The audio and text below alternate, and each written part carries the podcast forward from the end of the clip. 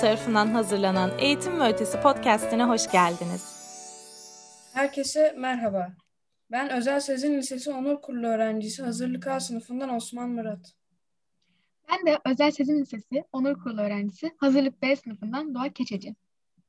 Bugün konuğumuz hem yazar, hem akademisyen, hem gazeteci ve radyo programcısı Ömer Madra. Hoş geldiniz Ömer Bey. Hoş bulduk. Çok teşekkür ederim bana bu konuşma fırsatı verdiğiniz için. Ömer Bey aynı zamanda küresel ısınma ve iklim değişikliği konusuna dikkat çekmek için çalışan bir iklim aktivisti.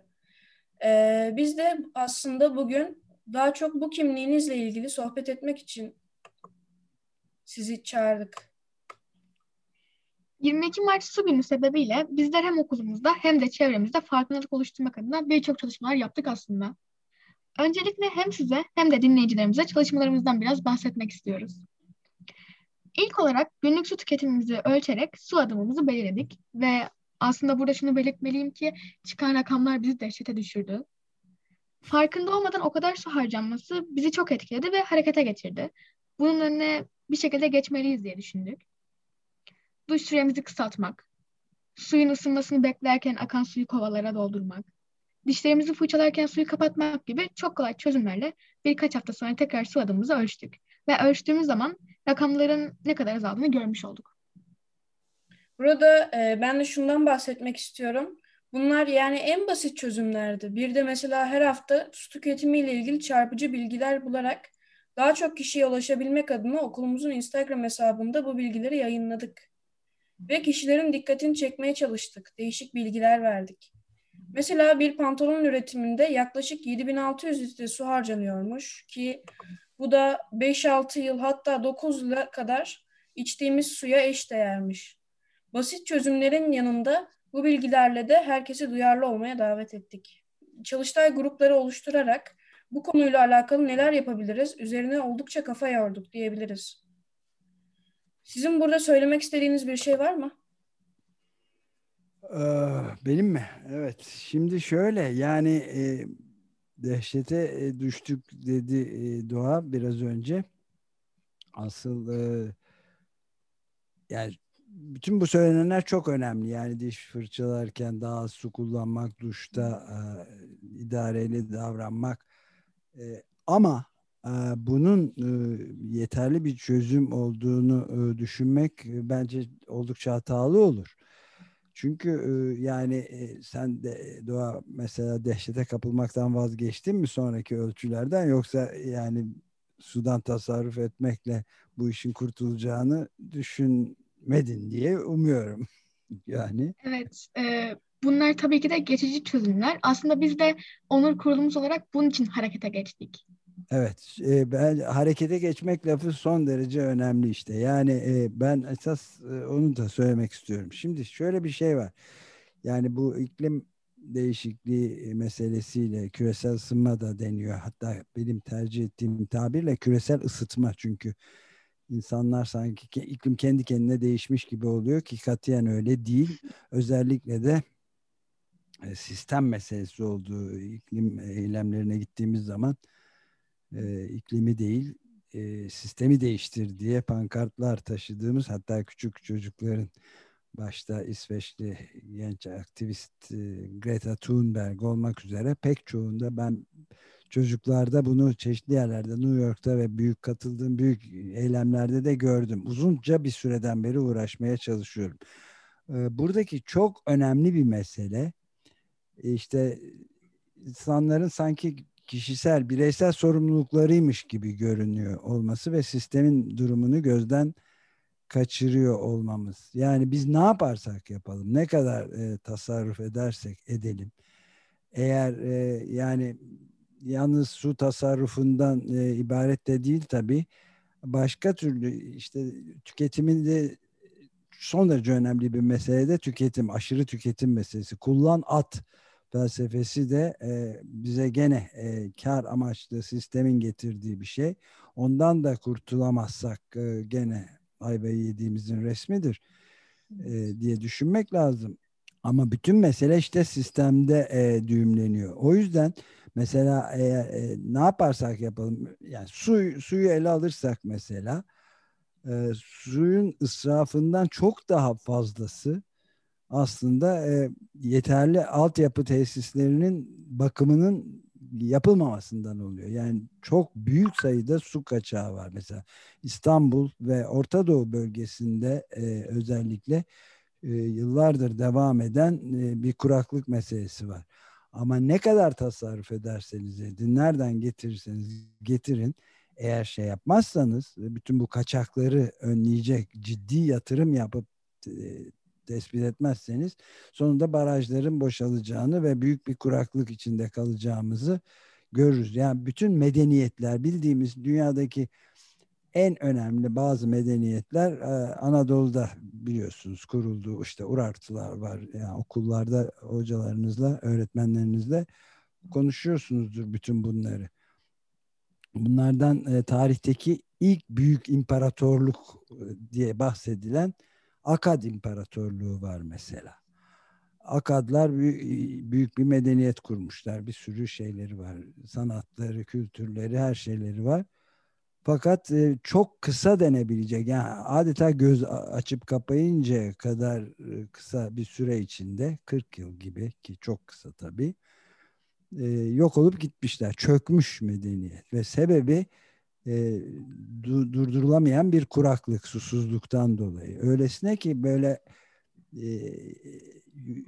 yatakta yatan yatakta kaldı filan diye tabletler bulunmuş durumda. durumu anlatan yani e, yataktan çıkacak zamanı bulamadık diyorlar ve tarihin en büyük imparatorluğu çöküp gitmiş. Şimdi mesela e, daha yeni, çok yeni bir araştırma e, ağaçların halkalarından yapılıyor bu gibi anlaşmalar, araştırmalar biliyorsunuzdur. Uzun ve zahmetli bir araştırmanın sonunda yeni yayınladı birkaç gün önce ve son 2000 yılda e, görülen en büyük kuraklık Avrupa ülkelerinde e, Avrupa kıtasında Avrupa kıtası için yapılmış araştırma ama biz biliyoruz ki Orta Doğu'da zaten işte Suriye'deki korkunçlukları 10. yılını bitirmiş olan bu isyan ve iç savaştan işte göç krizi var ülkenin yarısı gitmiş durumda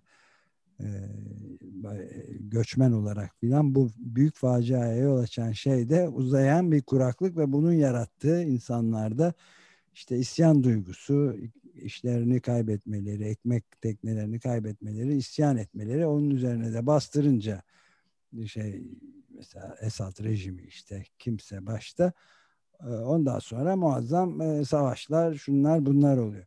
İşte bütün bunlar şimdi gösteriyor ki 2000 yıldan beri görülmüş en büyük e, kuraklık ard arda son 7 senede olmuş. Aslında biz de susuz bir hayatı hayal edemiyoruz. İmkansız olduğunu düşünüyoruz bile diyebiliriz hatta. E, ama biz su derken sadece içme suyundan yani suyun ana yaşam kaynağımız olmasından bahsetmiyoruz burada. Su aynı zamanda hem kişisel temizlik hem de evlerimizin temiz içinde olmazsa olmazımız. Fakat hem su kaynaklarının hem de bütçemizi korumak için su tüketimi konusunda oldukça dikkatli olmamız gerekiyor. Sizin de bildiğiniz üzere tabii ki de. Peki ilk sorumla ben başlayacak olursam. Günümüzde su israfı sadece vatandaşların mı sorunu yoksa devletlerin de yapsı, yaptığı gereksiz su israfları var mı? Yani e, devletlerin e, üzerinde büyük bir e, sorumluluk var. E, bir kere bu kaçak e, su meselelerini yani gerekli tedbirleri almıyorlar ve baştan şunu da söylemeliyim ben hemen mesele sadece insanları da ön plana alan bir şeyle hareket etmemeliyiz. Doğa senin adında olduğu gibi bütün bir doğayı düşünmemiz lazım. Yani gerek e, bitkiler gerekse de e, hayvanlar, börtü böcek, bütün canlılar aleminin temel hayat kaynağı su. Dolayısıyla kuraklık uzadığı takdirde olması ve uzaması halinde hiçbir çaresi yok. Yani ve okyanuslar işte dörtte üçüne yakın dünyanın e, içme suları ama e, yani temiz su dediğimiz şey çok daha azını oluşturuyor ve bunun e, çok büyük bir dikkatle korunması lazım. Ama burada başka bir sorun var. Suyu korumakla ne bireyler olarak işte biraz önce konuştuğumuz şeyler ne de e, devletlerin yaptıklarıyla e, tam olarak çözülebilecek bir sorun değil. Mesele çünkü iklim dediğimiz şey. iklim krizinden bahsediyoruz. Yani tam bir kriz var. Yani dünyada e, e büyük ölçüde beş büyük şey görülmüş. E, canlılar alemi için beş büyük kitlesel yok oluş diye adlandırılan e, şeyler olmuş. Bir tanesi mesela 252 yıl önce tam işte Sibirya civarında o zamanlar insan falan yok. Bambaşka hayvanlar var tabii çok uzun zaman önce. Ama e, işte yanılmıyorsam bir gök taşının e, düşmesi e, yüzünden büyük indifalar olmuş. Biz indifa diyoruz ona. Yani patlamalar, yanardağ patlamaları ve şeyi havayı karartıyor. Atmosferin güneş ışınlarının dışarı çıkmasına izin vermiyor. Dolayısıyla büyük bir kuraklık, yangınlar falan oluyor ve mahvolmuş. Yani yer e, yüzde 95'i filan karadaki canlıların ortadan kalkmış gibi bir şey. Şimdi sonuncusu da bunların 65 milyon yıl kadar önce olmuş ve bütün çocukların sevgisi dinozorlarla ilgili. Yani herkesin bildiği hepimizin şey. Dinozorların tamamen yok olmasına yol açan bir göktaşı düşmesi ama gene sebebi şey göktaşı düşünce fanus gibi cam bir e, kavanoz gibi dünyayı kapatmasından atmosferi güneş ışınlarının e, yeryüzüne çarpıp geri dönmesine engel olduğu için bu patlamanın şeyleri kapalı. Küresel ısınmanın bir başkası yani bir bir çeşit küresel ısınma meydana gelmiş ve dinozorlar da mahvolup gitmişler, yok olmuşlar yani ebediyen bir daha şey olmuşlar. Şimdi işe yani bugünlerde bu dönemde önümüzde en büyük e, altıncı kitlesel yok oluş diye bir şey var. Bu da iklim değişikliğinden kaynaklanıyor.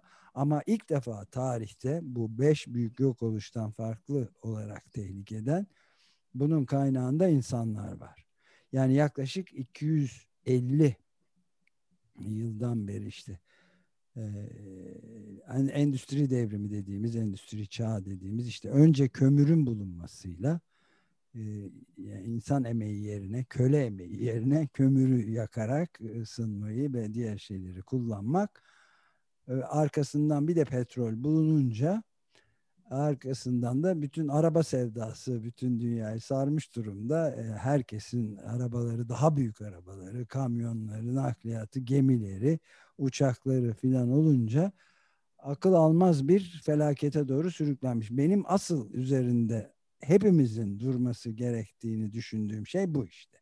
Yani iklim değişikliği öyle bir şey ki e, bir daha sefere artık e, yani şimdiye kadar tarihin e, sonuna gelmiş bildiğimiz haliyle insan medeniyetinin sonunu getirebilecek durumda. 2015'te Paris'te e, ilk defa bütün milletler bir araya gelip ne yapacağız?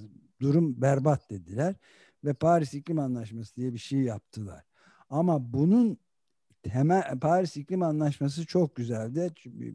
Fakat dişi yoktu ve mesela ne yapılması gerektiğini çok iyi anlatmıyordu. Tehlikenin farkındaydılar. Bilimi dinlemeye başlamışlardı.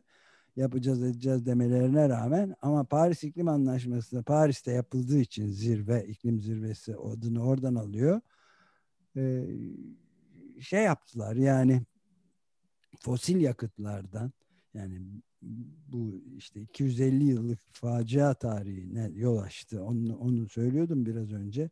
Yani gerek petrol, gerek kömür, gerekse de doğal gazın mesela temiz bir e, yakıt olduğunu söyleyenler var.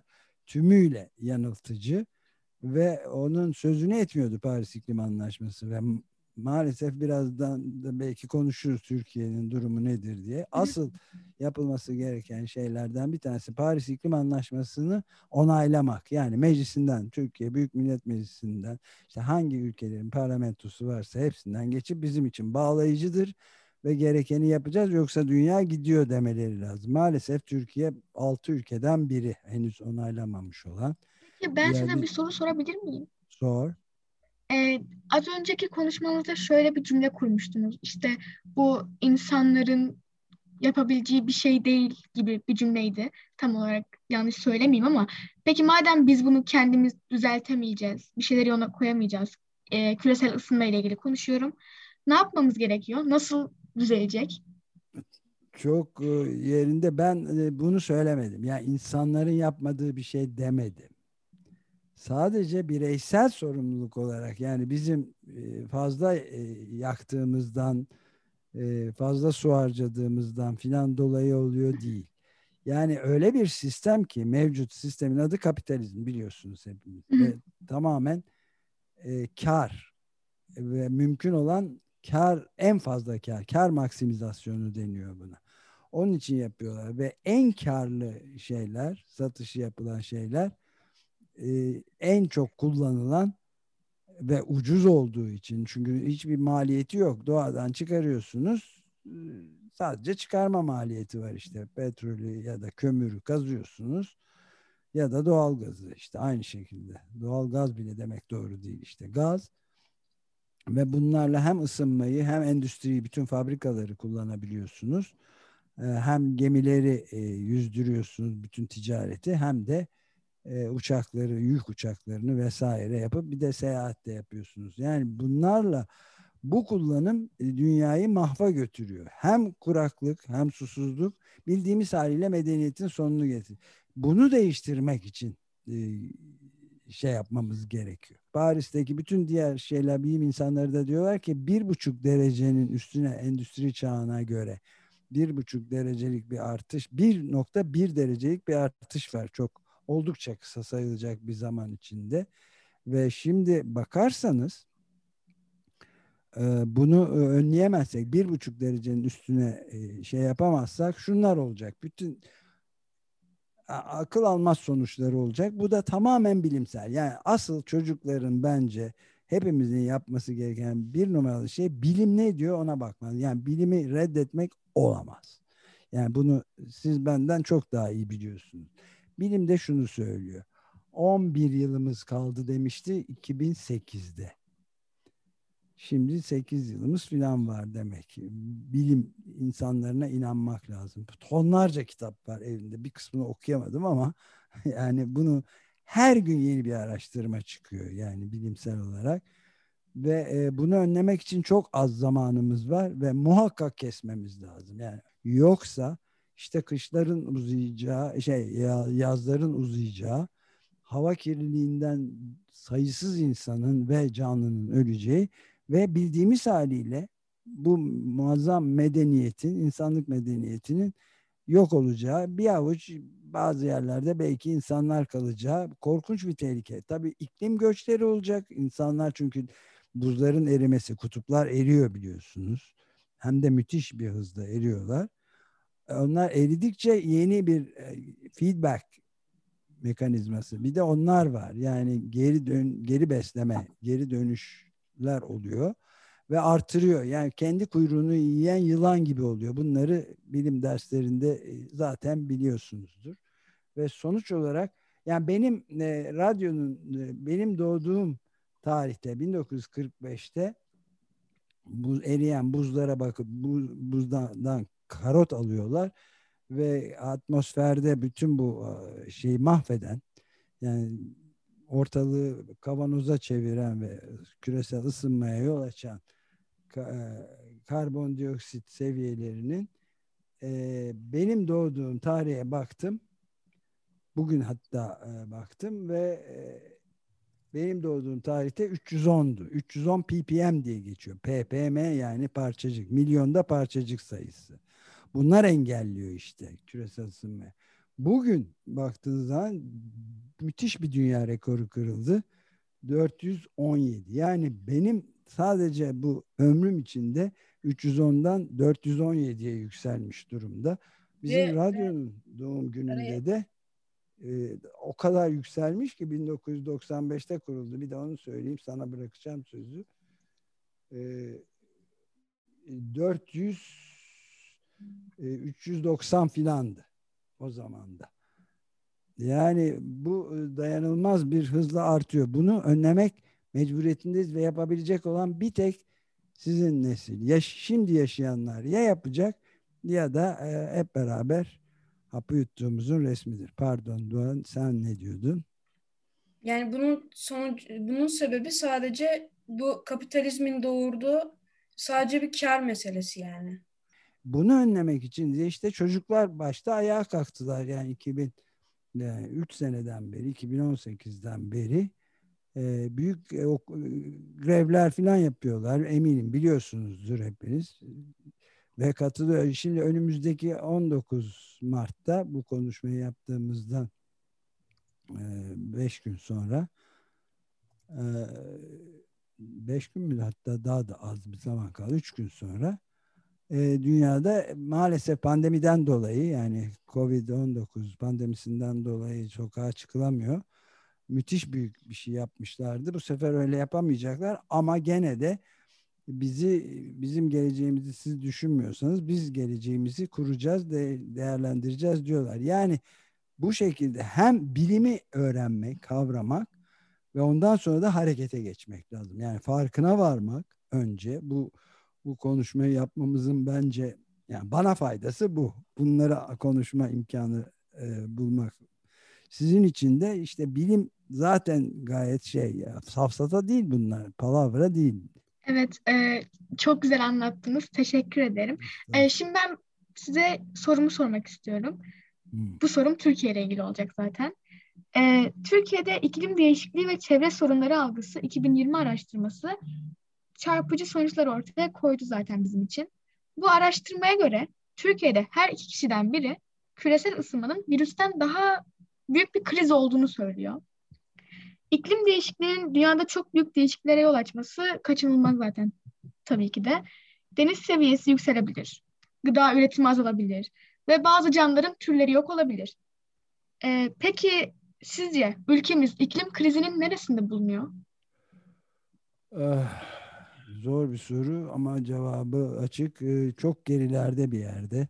Yani biraz önce de sözünü ettiğimiz gibi dünyada yapılmış ilk ve tek bütün ülkelerin iklim kriziyle ilgili e, anlaşması, uluslararası anlaşması, Paris iklim anlaşmasına Türkiye imza koymakla beraber uluslararası hukukun gereği olan onaylaması lazım. Yani meclisinden geçmesi lazım ki ha tamam bizi bizi bağlar bu anlaşma deyip gereğini yapılsın diye. O zaman da imzalayacağız deyip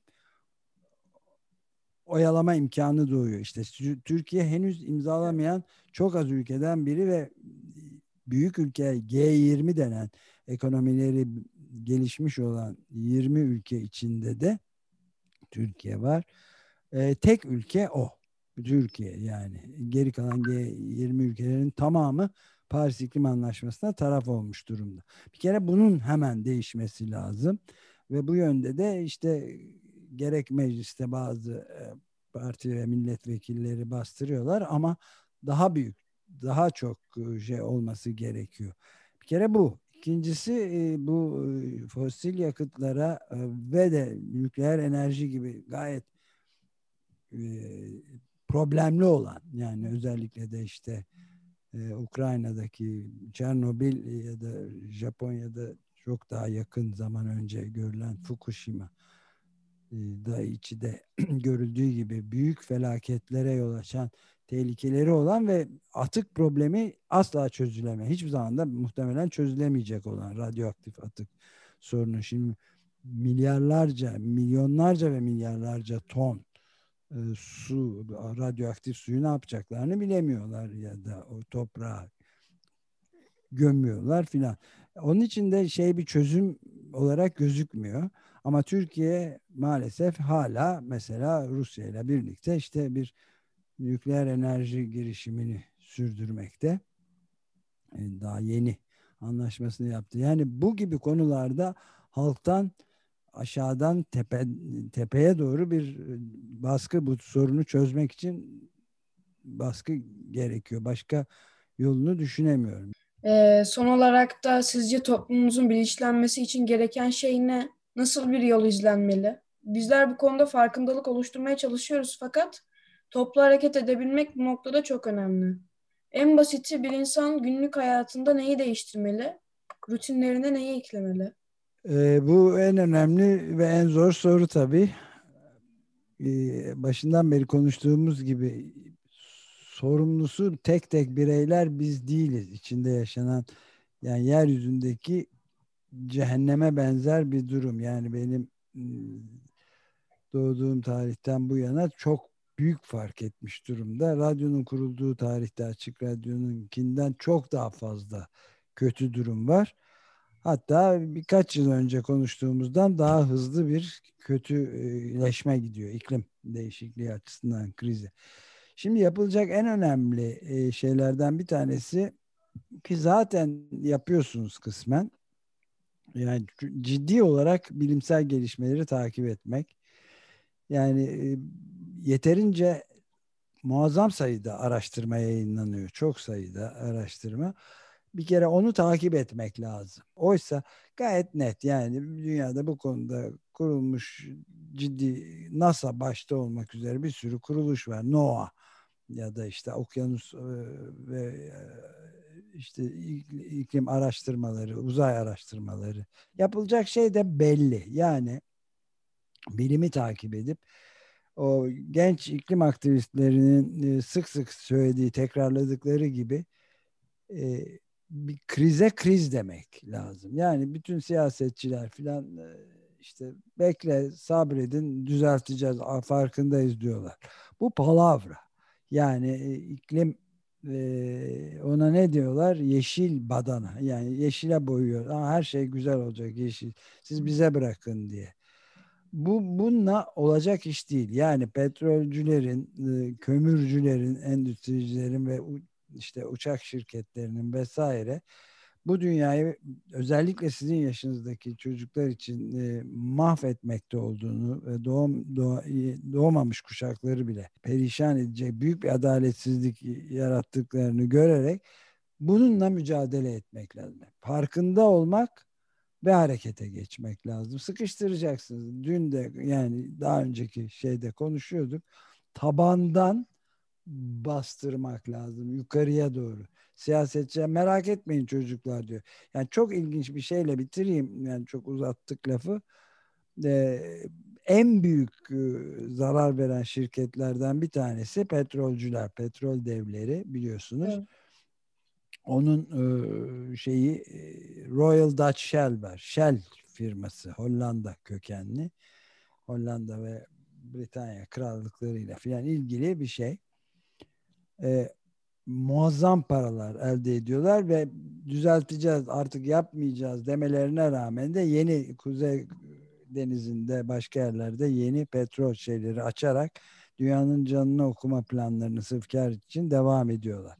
Şimdi bunun bu şirketin başında olan adam adını unuttum şimdi. Öyle orta yaşlı enerjik iyi bir iş adamı kendine göre iş insanı neyse e, kızıyla oturuyormuş. Çok ilginç bir şekilde. Kızı diyor ki baba ya Shell için çok bizim senin başında olduğun şirket için kötü şeyler de söyleniyor. İşte özellikle Nijerya'daki şeyleri berbat etmişsin yerlilerin hayatını filan etmişiz. Artık bir şey ben mesela Greenpeace'e gibi bir kuruluşa yatır, yardım etsek diye düşünüyorum. Ben de ona girmeyi düşünüyorum. Ne dersin baba diyor. Adam da dönüp diyor ki kızım hiç merak etme babana güven. e, şimdi güvenmeyin diyorum. Ananıza ama öz babanıza da güvenmeyin ve kendi bilim ne diyorsa onu yapın. Benim e, şeyim budur. Her yerde internet siteleri var. Hepsinin Greenpeace gibi pek çok şey var. 350.org var.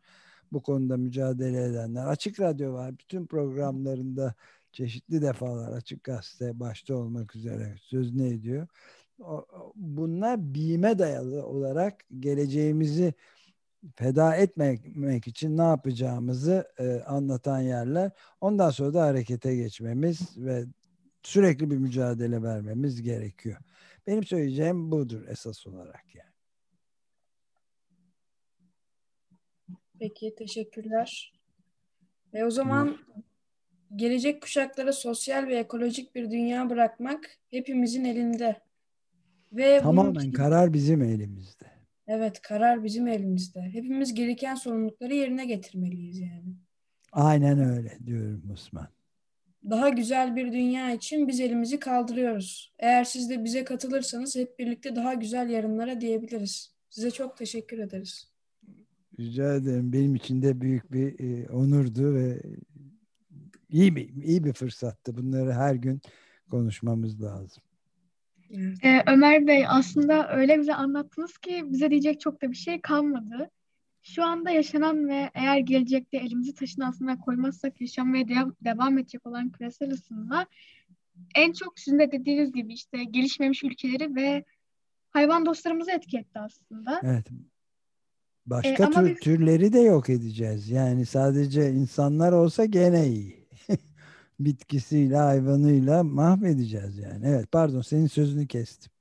Yok estağfurullah. Ee, şey ama biz inanıyoruz aslında birlik olup çabalarsak en azından gelecek nesillere daha yaşanılabilir bir dünya bırakabileceğiz.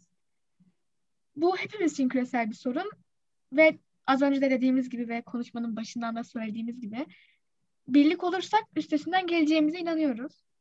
Ee, bu yaptığınız konuşma hepimiz için çok faydalı oldu. Bir yerlerde bizi dinleyip harekete geçen ve elini kaldıran kişiler olacağını düşünüyorum. Bizi bilgilendirdiğiniz için çok teşekkür ederim. Rica ederim.